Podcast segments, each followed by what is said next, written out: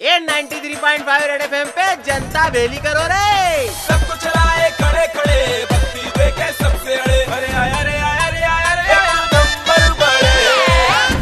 धर्म काका साहब ने नई टिचाल पटकी है छोटे।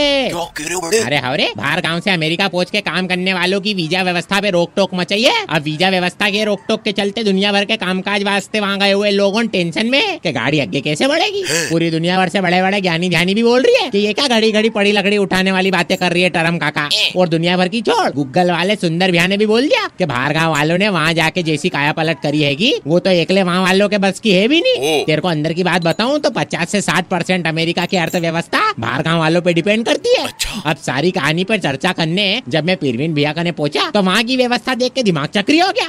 नया चमचमाता कांच का ऑफ़िस जिसमें एसी लगा हुआ था और अंदर गोल्डन बाल टाई करा हुआ पीरवीन भैया पहिए वाली कुर्सी पे आड़े बैठे हुए थे। मैंने घुसते से ही पूछा कि ये क्या नई पिक्चर है? तो बोले कि अपन भी इंदौरी वीज़ा की व्यवस्था शुरू करने वाले पढ़ाई वास्ते आने वालों के लिए जिल्द चढ़ा किताबी वीज़ा नौकरी वास्ते आने वालों के लिए हिम्मत वाला दिमागी वीज़ा खाना खाने और खाना बनाने वालों के आगमन के लिए स्पेशल फ़ूड वन वीज़ा और आके सेटल होने वालों के लिए गुड वन वीज़ा प्रदान किया जाएगा मैंने छूटते से ही बोला कि अपना इंदौर एक नंबर है पैसे वास्ते ज़्यादा जुगाड़ वीज़ा मत लगाओ नहीं तो शरीर के दक्षिणी भाग पे कबाड़ वीज़ा लग जाएगा।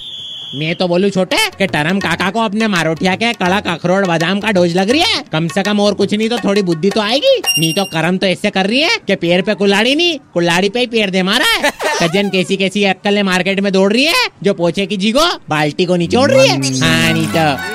93.5 रेड एफएम पर।